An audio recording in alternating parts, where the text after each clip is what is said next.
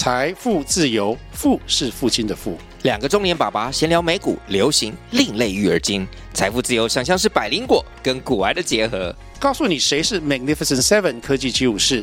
你该买瘦瘦比双巨头吗？从马斯克到泰勒斯，从华尔街到好莱坞，我们都追得上。新的一年听新的 Podcast，让我们一起财富自由。富是父亲的富哦。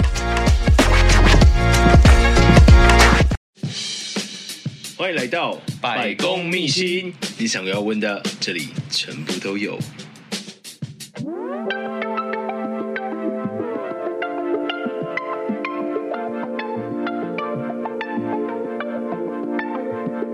大家好，欢迎来到百公秘辛，我是节目主持人失礼先生。今天我们邀请到来宾是 Gila。Hello，大家好。为什么一脸尴尬？一脸看不到，只有听得到。一一嘴尴尬。嗨。所以 Gila，你是做什么工作的？我在高中担任国文老师。哪哪一间高中？不好说。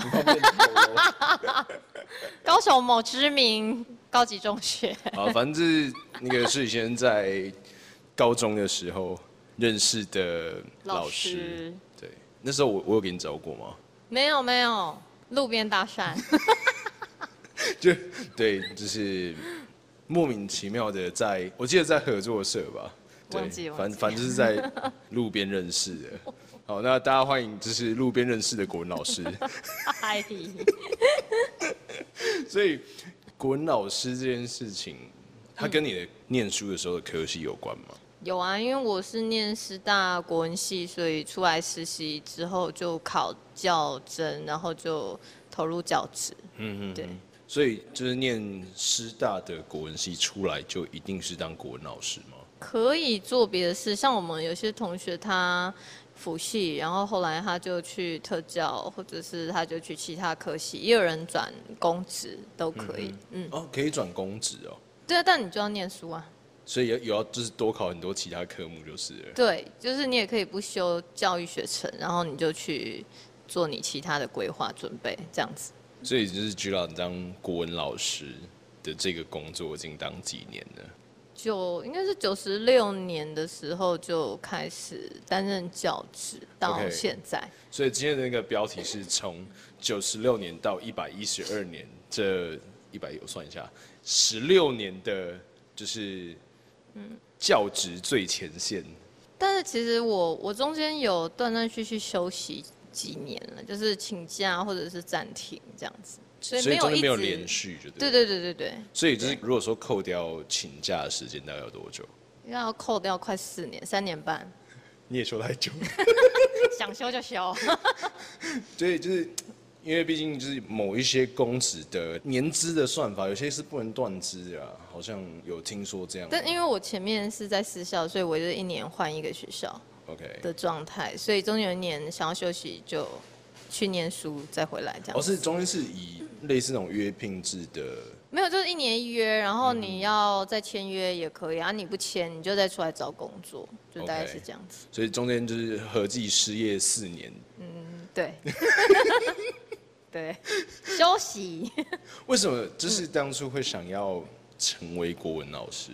嗯。因为你最后就是在师大，然后念念国文系，那在师大国文系，他你说他出来的路其实就是这几条，嗯嗯，对啊，所以说当初在念书之前的时候，你应该就有某一些想法，嗯，还是误打误撞？因为我们家爸妈都是我小老师，所以他就会觉得就是做这件事情还不错，所以已经有一个预设的立场。然后他原本是叫我去。考小教就好，就是国小教程。可是因为我不想要在台南念，所以我就选了台北的比较远的学校。OK，对，选了一间就是反正我考得到，我就能考多远就考多远。对对对，但是当时在选科系的时候，其实原本是设定是英文，不是国文，但是考的差了一点这样子。是英文的部分差，是不是就是总分啊？因为英文系的分数比较高，那那时候可能可以填个。高师英文还是彰师，但是就想说想要去台北，想要离家远一点。就我我宁愿选择我 对对对没有那么高的分数的科系，我也要离家远一点。没错。为什么呢？为什么那时候那时候到底是有什么就是纠结，或者是跟家里面？管很多啊，所以就是离得远一点就可以做自己。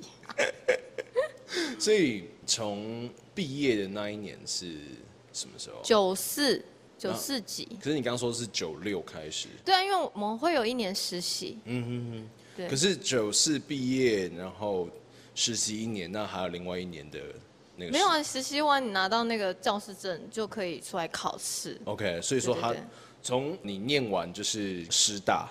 然后拿到教育学程，然后毕业了之后，你还要经过一年的实习，然后实习完拿到了是正式的教师执照，对，然后你才可以出来去应聘或者是去考试，考工作，对对对，就是最少最少是要五年的时间，对，OK，所以从开始教书到现在，嗯，就是也经过了一段时间，是，对，那在这段时间里面，就是你觉得？国文老师他对你来讲是一个什么样的，在你生命中扮演一个什么样的角色？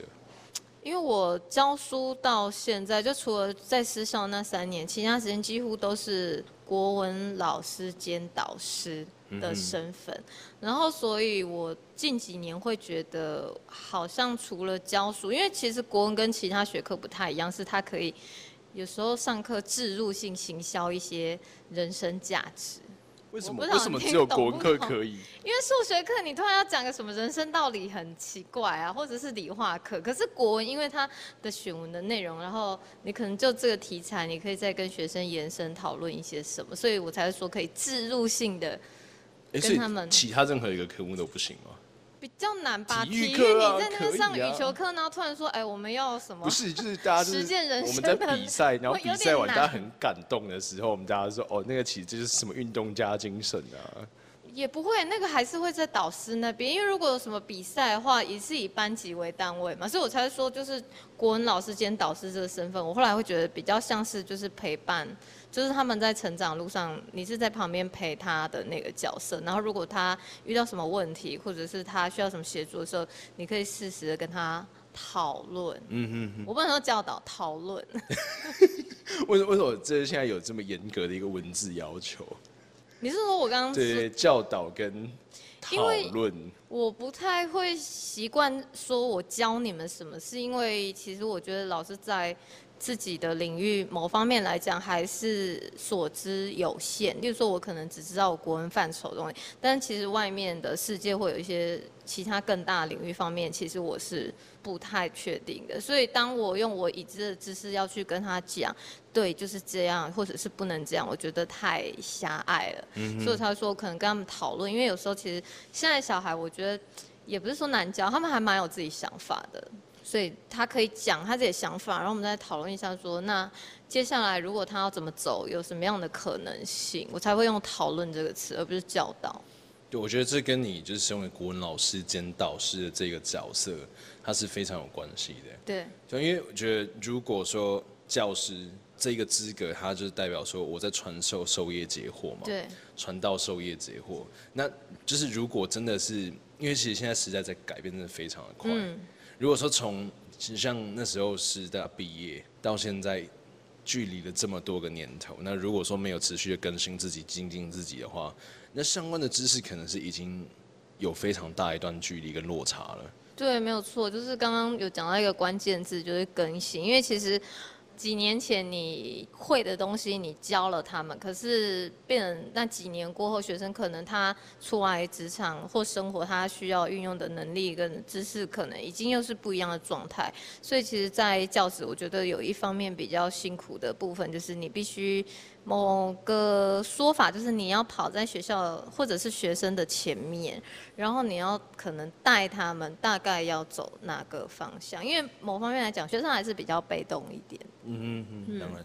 所以你说要带领他们走哪一个方向，那你怎么去知道你自己更新的方向？因为你要走在学校前面，你要走在学生前面，所以说你不是人家来告诉你，而且反而是你自己去去猜测说，哎，我应该要往哪个方向去精进。因为现在课纲一直在更动改变嘛，然后所以其实现场开始也会有不同的老师，然后他们会很愿意分享，呃一些新的方法，或者是怎么样应用在课堂上的一些实际面的一些操作，会真的是无私的分享啊。所以我有一阵子是很热衷，就是我多余的时间，基本上我都去参与很多的研习课程，然后精进自己，这样子。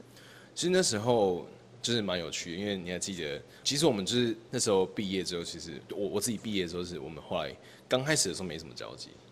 嗯，对，然后后来是你看到我在画缠绕画，对对对对对，嗯、然后就问说，哎、欸，那你要不要回来跟就是学弟妹们分享，就是关于怎么去画这个缠绕画这个东西？你那时候为什么会想要找我回去教？我现在一直在做的事情，就是因为我觉得，就是我刚刚讲的，我自己的所知有限，然后学生的所知，或者是他们所可以了解的世界还是很狭窄，所以他们在选择职类的时候，其实他的选择相对少非常多。所以我自己在空白的时间，我会希望带他们看一些不一样的东西，例如说不同的职业类别。这些职业类别可能是新兴的行业，那他们可能在做些什么？那你要当这个职类的呃工作者，你需要具足哪些条件？OK，那就是欢迎收听百科。对，顺便帮你打广告，你有发现？对。然后缠绕化的部分，是因为我觉得，就是现在的生活其实它是一个很快转的状态，不管是学生或者是自己。所以生活好像没有什么可以静下来，或者是停下来给自己的那个 me time 的那个时间。尤其是在小朋友他们到高三的这一个阶段。对对对，所以我觉得他就可以学一点小小的什么事情，然后可以让自己放松下来，或者是脑袋放空，或者是心情静下来，然后休息一下之后再回到那个很紧凑的节奏。所以那时候就觉得，哎，缠绕画也不错，就带他们。玩这件事情，嗯、然后那次其实回想也不错，因为他们真的平常很少时间做这样的小事情。小事情。对啊。所以平常都就是干大事儿。没有，因为他们不太会手在那边干嘛，就是手只是拿出来写数学、写字。然后他那种很精细，需要手眼，然后心境，我觉得比较少有这方面的体验。嗯、就其实真的在高中真的是。人生中是书念最多的那三年，对，就是太快转、太压缩了。嗯，而且你必须要面对大考这样的压力啦，然后你要去一直包含什么考前冲刺啦，或者什么什么冲刺，无时无刻你就是围绕着你自己可能考试用得到的科目。对，就是会变成有用跟无用，所以觉得蛮可惜的是，我自己在学校这样几年，我会觉得，就是小朋友他们会。因为这个价值观去选择要或不要学习一些事情，可是因为他有目的性的选择，就会变成他错失掉很多可能有意义或者是有趣的事情。就 maybe 那件事情可能不是真的对大考有意义。马上，对对对，对，或者是他也可能不是对所有的学生都那么有意义，可是他也许可能对某一些人他是符合他需要的东西。对。其实你刚刚有讲到，就是课纲在改变啊，就是从你开始任教职，一直到现在的相关的课纲的这样的转变，你觉得这个教育方向的调整跟呃它的走向有什么改变？跟你认为觉得说，哎，到底是因为大家很会骂说，哎，教改改的很烂啊什么的，然后造成很多什么老师的负担啊、学生的负担啊或者怎样的，所以以你就是。这几年的观察下来，你觉得这样大方向的改变是什么样？是好的还是不好的？很大的问题呢。我觉得它的方向，老实讲是好的，但是问题是它要很多配套剧组，才会变成是一个完整走在轨道的状态之下。我举一个很简单的例子啊，就是。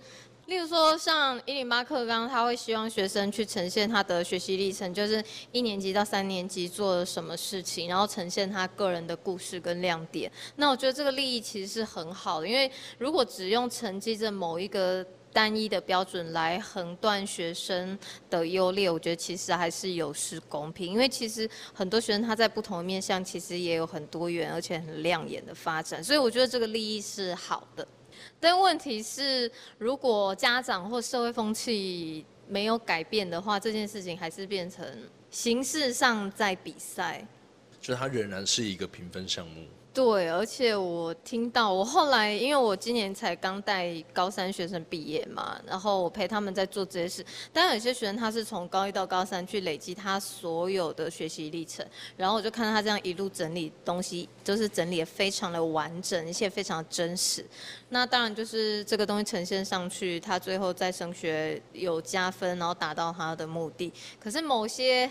学生或者是有些这样，我才知道说，我要教我再再去做就好了，不是不行。我后来才知道是坊间有，就是他从高一到高三，他就会 keep 帮你，就是辅导你做这件事，所以他是一个要收费的课程。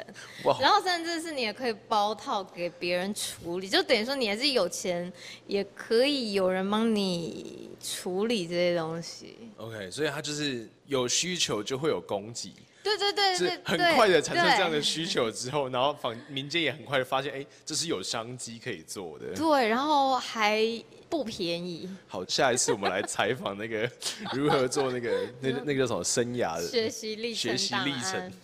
所以我才吓到，我说哇，这有包套行程，这这有赚头。上万上万，上万，我听到三万起跳。你不能你不能这样讲啊！我做三年才上万。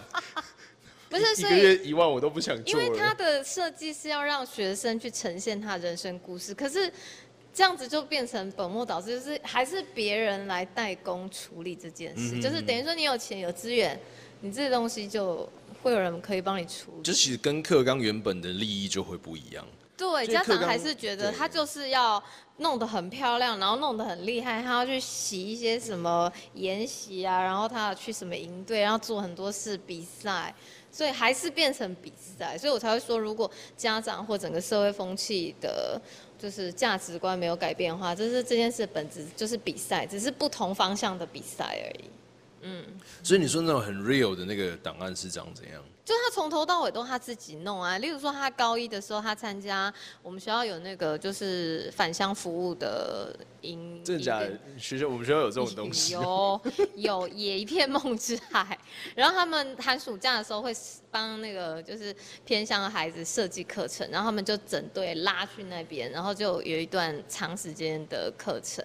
然后我我自己在看他们那个陪伴的过程，我自己是蛮感动，因为就是他自己有成长，然后也看着那个孩子成长，然后也有一些得到一些自我价值的肯定，这样子，那都是他自己做的东西。所以除了就是学习历程档案这个东西，嗯，就它是一个举例嘛。那最近一次的课纲更改是到什么时候？就一零八，现在还在跑啊，还没有新的啊。嗯哼哼嗯。所以一零八到现在一百一十二年也实行了四年有吗？是这样。所以已经有一一些学生已经上大学了。哦，对，是已经到大一。对对对对对，一升二了。所以你有收到就是相关的反馈说，哎，那这样的课纲改到就是现在，那对于就是这样的衔接是好的，或者是有学生部分吗？还是学生部分？如果普遍来讲的话。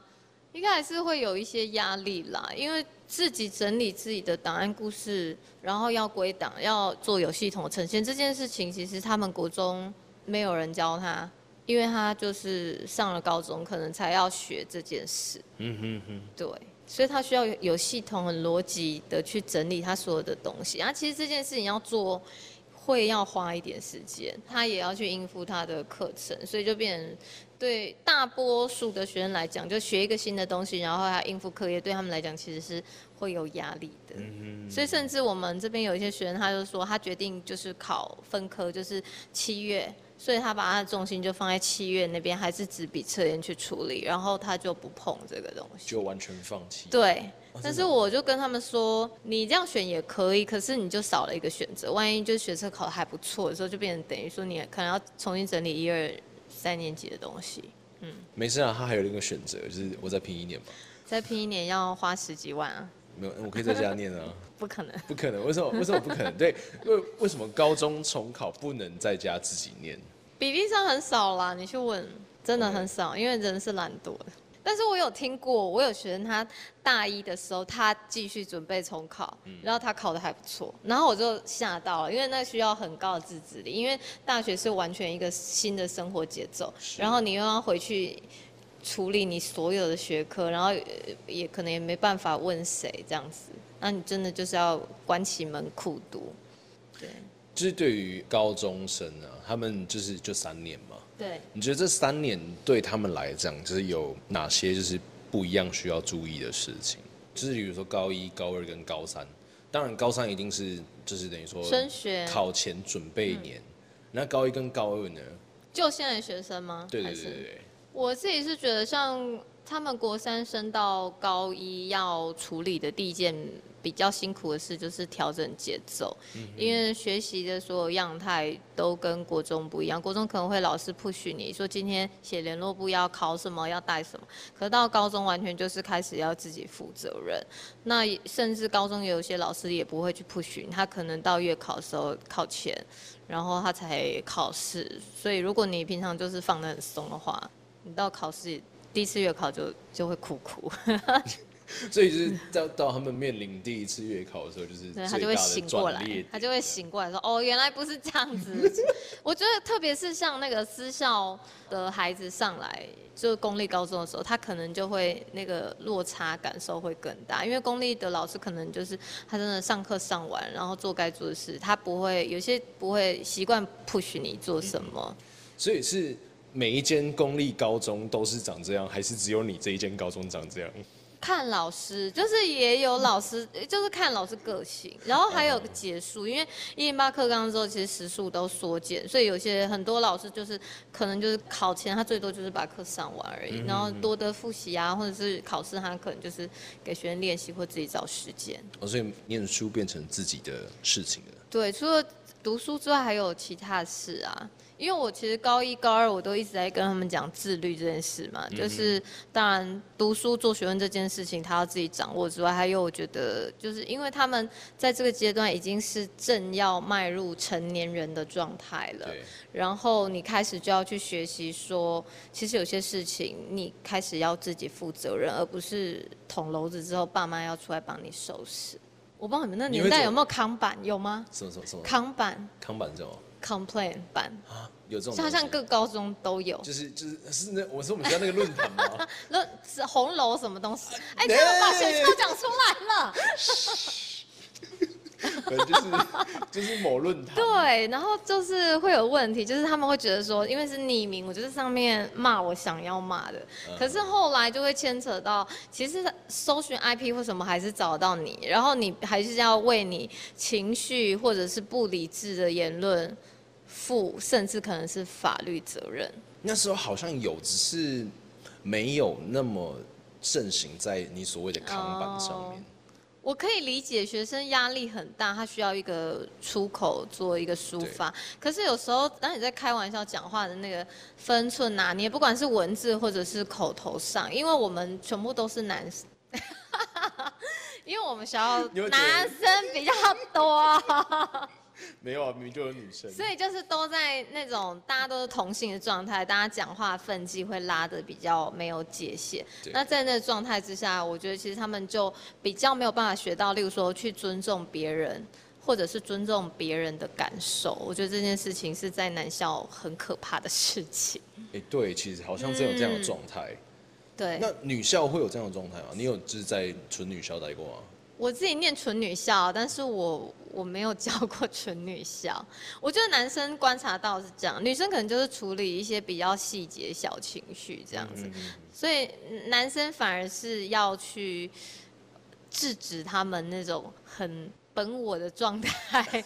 不小心又跑出来，就比如说是在课堂上，然后就大家全部都男生，对，就想干嘛就干嘛。前面是体育课啊，然后一回来之后，碰沙碰口，然后就只穿一件内裤，就直接跑来跑去。对，然后他说：“哎，老师是女生。”他说：“没有关系，老师不。”可是我们不在意这样。对，给你看。老师在意。不是很臭。对，是重点是很臭。对啦，所以因为就是。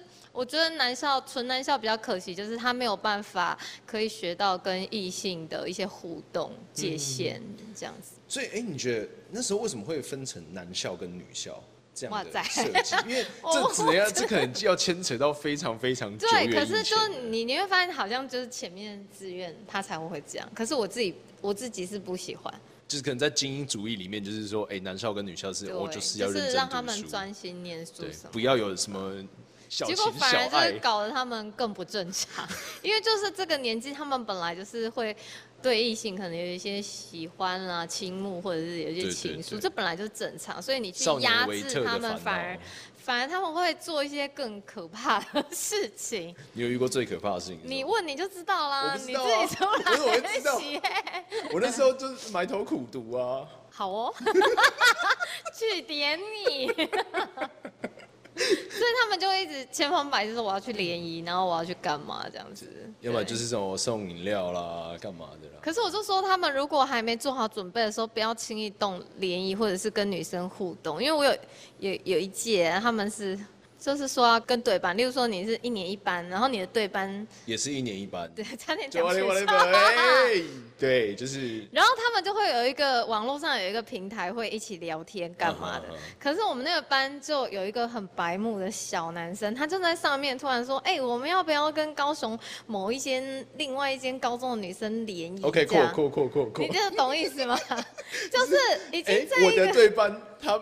在我我们的一起的那个公开的版，然后还告诉我说啊，你想要跟我们要去跟别的学校的妹子联谊，然后他们就被全部的那个班的女生一定被公干到爆炸啊！就是大家就沉默，然后那个版就就就废掉了，对，就沉沉下去了。然后我就想说，你们不会私下讲吗？就是何必呢？对啊，那、啊、你们没有班，就是男生就是这样，有时候会处于一种很无脑的状态。好，这确确。怎么办？酷的，是不是很重要？要教他们。OK，我我不知道这种事情还需要教哎。要，很重要。不是我为我我不懂为什么？因为他们没有机会有这样的相处，所以他们就在自己的模式里面过日子。哦，你懂我意思吗？然后后来教出几届，他们变聪明了。他们不是联谊，因为联谊就是也不认识，坐在那边就很尴尬啊。对啊，对啊，对啊。要尬聊什么？然后那一班就很聪明，我说你们真的太好了。他们约去玩桌游，uh -huh. 所以透过桌游这个媒介，他们就可以有一些互动，就是自然而然的互动，然后又不至于没话题的尴尬。我说可以，你们就出塞。可以可以，所以除了桌游之外，还有什么建议的联谊活动？不行，你要上我的课，我才可以跟你讲。哎，不行啊，好歹我也我上课都教很实用的东西，太实用了吧？对。所以除了就是教自己的学生怎么样去处理跟对班的联谊之外，你还要教他们什么？就是因为我今年带高一嘛，然后有一次外扫的时候，那那个高一小朋友他就突然。跑过来跟我说：“老师，你知道我昨天怎样吗？”我说：“怎样？”他就说：“ 他昨天……”我先问你一个问题，就是你应该不会把这个节目推给 他们他们会不会回来之后就说：“哦，原来你在讲我，哦、对，我就是讲你。”他就是因为在那个补习班空间很窄嘛，然后他就背他的后背包的时候，就不小心翻到后面。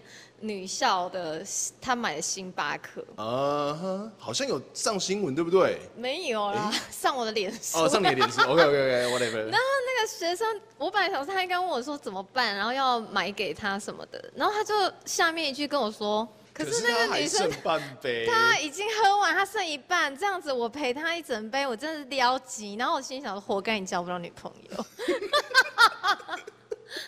因为就是。做人基本就是你一定要跟别人道歉啊，因为他就上了一天课很辛苦，然后好不容易买一杯疗愈小确幸的，我可能存了一个礼拜的零用钱。对呀、啊，然后还在那边算他喝剩几口，我的天哪，是不是很活在自己世界？所以他打算就是自己喝到剩一样多再给他吗？I don't know，我不知道，我不知道。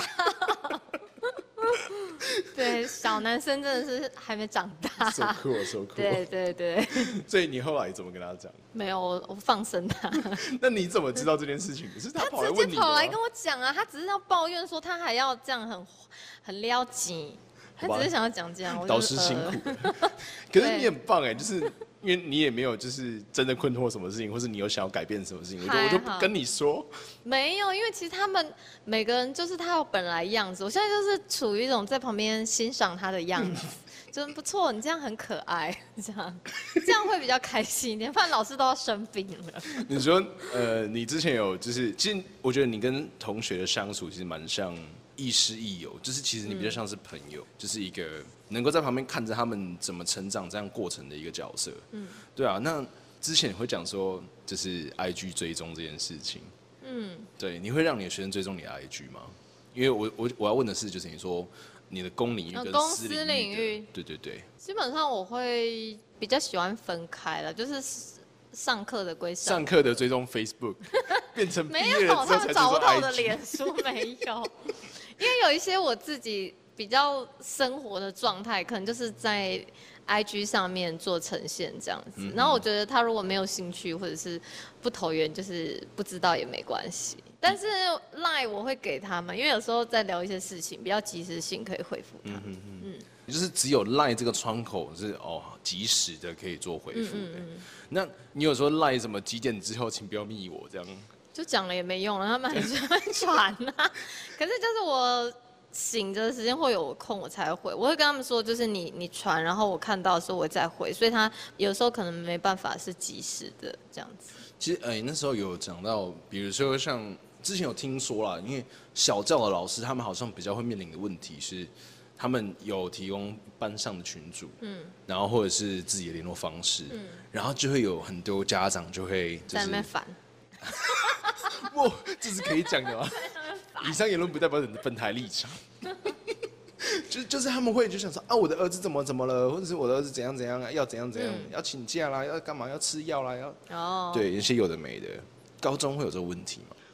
我会给、欸，因为我刚刚有讲嘛，我们学校都是男生，所以男生我不知道他们上高中好像都不跟家里讲话任何话，所以他们完全就不知道孩 孩子在学校到底发生什么事。所以我开那家长群组，就是跟他讲说啊，例如说下礼拜要月考，然后要园游会，然后有什么学校的排程一些事情，就是让他至少知道学校。现在的孩子在做什么？就类似形式。对对对，然后你你之前讲，就是家长当然有时候他们会在上面问问题或什么，所以就是你在开那个时候，当然有一个就是你可以开那个 LINE 官方账号，或者是另外就是你自己开也可以，但就是游戏规则跟他们讲好，我就说我这边我只有发我要发的公告，所以你们不要回应，然后也不能贴文，因为有的还会发什么早安贴。那那我觉得你比较适合去开就是那个。是 I G 的广播专区，家长不一定有 I G 哦，哦，也是哦。对呀、啊，因为广播专区就是只有你自己可以打，然后其他人是不能回复。就是跟他们讲好，就是就是 OK。然后因为他们就知道孩子现在在做什么，所以他会比较安心，所以反而他也不会有很多的疑虑，就会一直打来问你问题。其实我自己的操作了，好像也就像你讲的，因为孩子也准备要进入成年的阶段了。是跟那时候在小教，不管是国中、国小的那个时间，好像有一个蛮大的一个差异。对，所以没有人写联络簿，然后他们就不知道明天要带什么，明天要考什么。高中真的会这样吗？你你不会吗？你少来。少来，我都我只要带便当盒来就好了，干嘛来就是来睡觉的。带筷子来吃别人的便当。对啊，那中午如果。所以我我们班会有一个人，我就是问，然后他们就有自愿要帮大家整理，就是说明天考什么，今天什么作业，然后每次都其实还是会有人愿意做这件事，然后期末我会给他小奖，因为我觉得就是大家在这么忙的状态之下，可是你却还愿意花你额外时间精力帮大家做提醒这件事，我觉得很可取。有跟星巴克比起来好多了吧？那个真的太累。所以要训练他们，就是有能力也要为群体多做一点事情。所以怎么样可以追踪到王英老师的 IG？就是以你的学生来讲，我说以你的学生来讲，看缘分呢。像我上一。呃，今年刚毕业上大一，他们就是可能在聊天聊什么，然后他们就说老师可不可以加我，我说哦好加这样子。Oh. 然后今年带音乐班是好像有一次不知道在聊 IG 什么事，然后他们就突然说啊老师你有 IG，我说有，然后他们就默默的，就是疯狂加我，然后那整个好友就一直被洗版这样。对对对对。那为什么会有就是退 IG 的这个事件？因为他们就有一次惹我生气了，反正就是他们，我觉得他们已经高三了，然后应该该讲的也都讲，但他们就是好像有一次，我现在有点忘，反正他们就踩到我的雷，然后我就觉得这不是不是我圈圈的人，我就想把他们推掉。我不加学生的原因是因为我后来才知道我是高敏感的人。嗯哼。对，因为从事教职，其实我之前蛮困惑，就是为什么这件事情就是一直让我很累，虽然。上课什么，你可能有你的专业，然后随着年资久了，这件事会变得比较轻松。可是我就一直觉得，为什么我每天都好累？就是那种精神、身体整个是一种很疲累的状态。然后我后来看心理学的书什么的，我才知道说，哦，原来我是高敏感，非常高敏感的人。你有去做那个测验？我超高了，我一百二十几。哇塞！反正就是很接近满分那种。Uh huh huh. 所以就是只要我就是嗅觉、听觉。还有触觉都很敏锐，所以例如说，他们体育课一进来，那个我是一定要打开窗户呼吸新鲜空气。然后就是像像上礼拜有一个学生他，他我上课上到一半就说有青椒，他在吃他的便当有青椒。上课上到一半，因为他我是下午课，然后他是.呃篮球队，他中午没吃饭，嗯、所以他下午在吃。OK，然后就是因为那个味道一进来就会很困扰我，就青椒青椒，然后我说你，你青椒那坨先吃掉。你是直接跟他讲说那个青椒，你青椒先吃掉。对，所以高敏感的状态，就是因为如果你又当导师，他有很多的刺激，然后有很多的事情要处理，你必须要花很多精力去处理外界的事情。对，对，对，没有错。所以如果你 有机会去民调一下，其实老师很几乎啦，就是十个有十个半身体都很差，赚的钱都拿来看医生了。好，那对，然后所以我我后来的调整就会变成我。就是我会去调整那个比例，例如说工作跟我自己的时间的比例，我就会有一些调整，我就不会全力放在那边。然后再来还有轻重的调整，就例如说这件事情是必须先处理的学生，我就会先处理。那可能可以缓一缓的，我就先放到后面，我就不会那么 push 自己到一个很紧绷的状态，就不会让自己变成一个机器人，我随时要应付这些突发。所以我现在就很放松。没事啦，就是身为就是。在科上前资深 资深的老师，对前几名资深的，对可以放松，很松。想说成为老师的这几年呢、啊，你给你自己的综合评论是什么？就是综合评价。你是说一到十分打分数那种没有，就对你这十几年的，不管是过程啊，或者是经历啊，就是他，你觉得说你可能你做的很棒，或者是哎，你终于找到一个可能。能够跟自己好好相处，然后完成这样工作的一个方法。对啊，我现在是这种状态。好，谢谢，我帮你评价完了。十一分。十一。没有，我前有一阵子，因为就是学校的事情比较多嘛，然后我我们家离学校其实有一段距离，所以、嗯、我通勤的时间比其他人还要长。那这这个部分也会耗掉我一些心力。然后再来是因为我的小孩现在是小学的状态，嗯、所以我还要去可能陪他或者是教他。念书就是，所以课业方面我又要花一点时间给他，所以就是等于说有好多的事情，好多的角色会分摊掉我的精力，这样，所以我觉得找到平衡是我目前觉得很重要的一件事。还有就是给自己时间休息，就以前会觉得说好像哪边做不好，我还要再努力，可是现在会学的就是放过自己，当然还是会把事情做好，只是就是那个。紧绷的程度，就不要让自己处于一种很高的状态。那我觉得这样子有休息之后再回来做的效率反而会更好一点。你那时候在刚开始在教书的时候，就是也是刚开始在工作的那个时候，你会觉得说休息是很可耻的事情吗？在那个时候？休息，呃，就基本上什么时间时间到了，你就是要去做事情；时间到了，你要去上课。然后你是老师，你应该要怎么样？所以他会有很多的框架限制你。所以，例如说，我讲一个周遭的例子，就是我有一阵子就是因为上课太时间太压缩，然后有时候你会拖到他们问问题，拖到你下个时间，然后下一节课你又要准时去的时候，你基本上没有休息的时间嘛。对。然后，所以就没有办法上厕所。那因为你没办法上厕所，所以你就干脆你就是先不喝水。你听得懂意思吗？所以说可能一天早上四节课，我就是这种连水都不喝。对，我就是就是把它拼完这样子。然后所以在那个状态之下，就是就是膀胱炎、血尿。然后我后来就是有去看医生就好。可是那旁边的故事吗？没有，但是我后来有跟旁边的同事什么在聊，才发现说哦，原来就是。这样的疾病，或者是胃溃疡，就胃食道逆流，这个是这是老师的通病哎。嗯哼哼。职业病，对。Okay 所以我才说要先老师要做的事，就是先照顾好自己。嗯哼哼。对。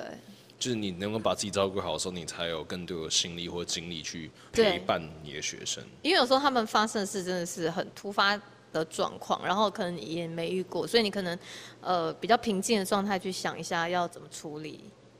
会比较好。嗯嗯。好，最后一个问题，想成为老师的人们。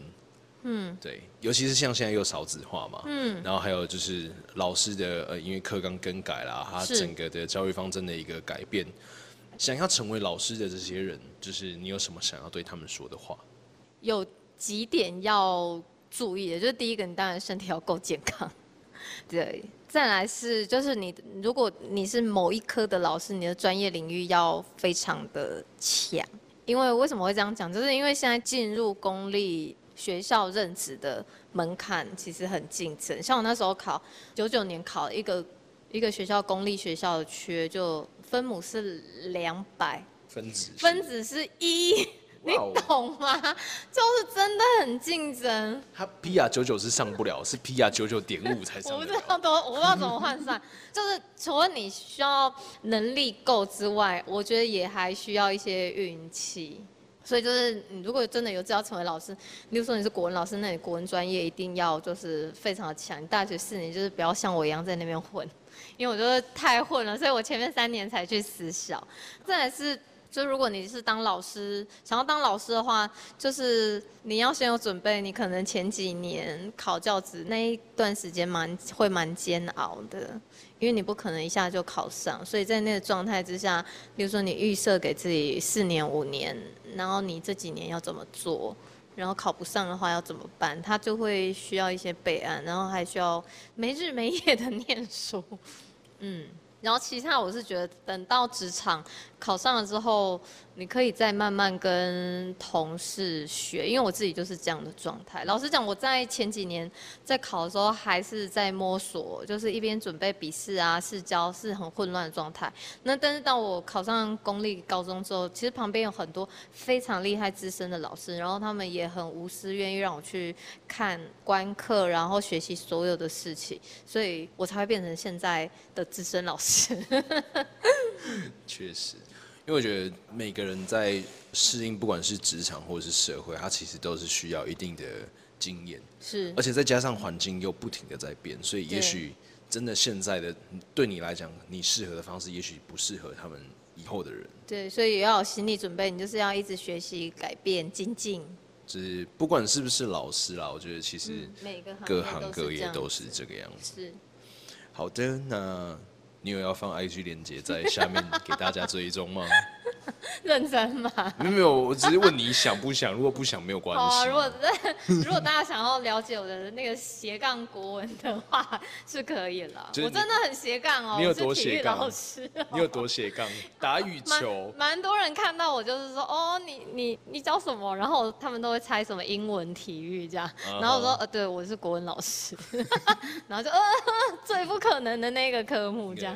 你在 IG 上面会有你的打羽毛球啦，或者是各种运动，对，体育老师。对，好了，那大家如果说想要认识我们的 Gila 的，还可以问国文问题啊，问那个。谈恋爱，谈恋爱，谈恋爱怎么跟女生？那那个那个不是你的那个专项，我专长好不好？专长是 OK。那如果有相关想要认识我们 Gila 的，那我们下面资讯栏有就是 Gila 的 IG 连接。那我们这期节目就到这边喽，我们下集见，大家拜拜，谢谢，拜拜。以上就是今天的百公秘辛。如果喜欢我的节目的话，记得订阅，然后分享单集给你的亲朋好友。最后，最后，如果各位有工商需求，或者是你们有推荐朋友想要上这个节目，或者是对我们整理有话想说的，记得到 IG 搜寻失礼先生，私讯我的小盒子，我会很认真的看着每一封来信。大家下期见喽，拜拜。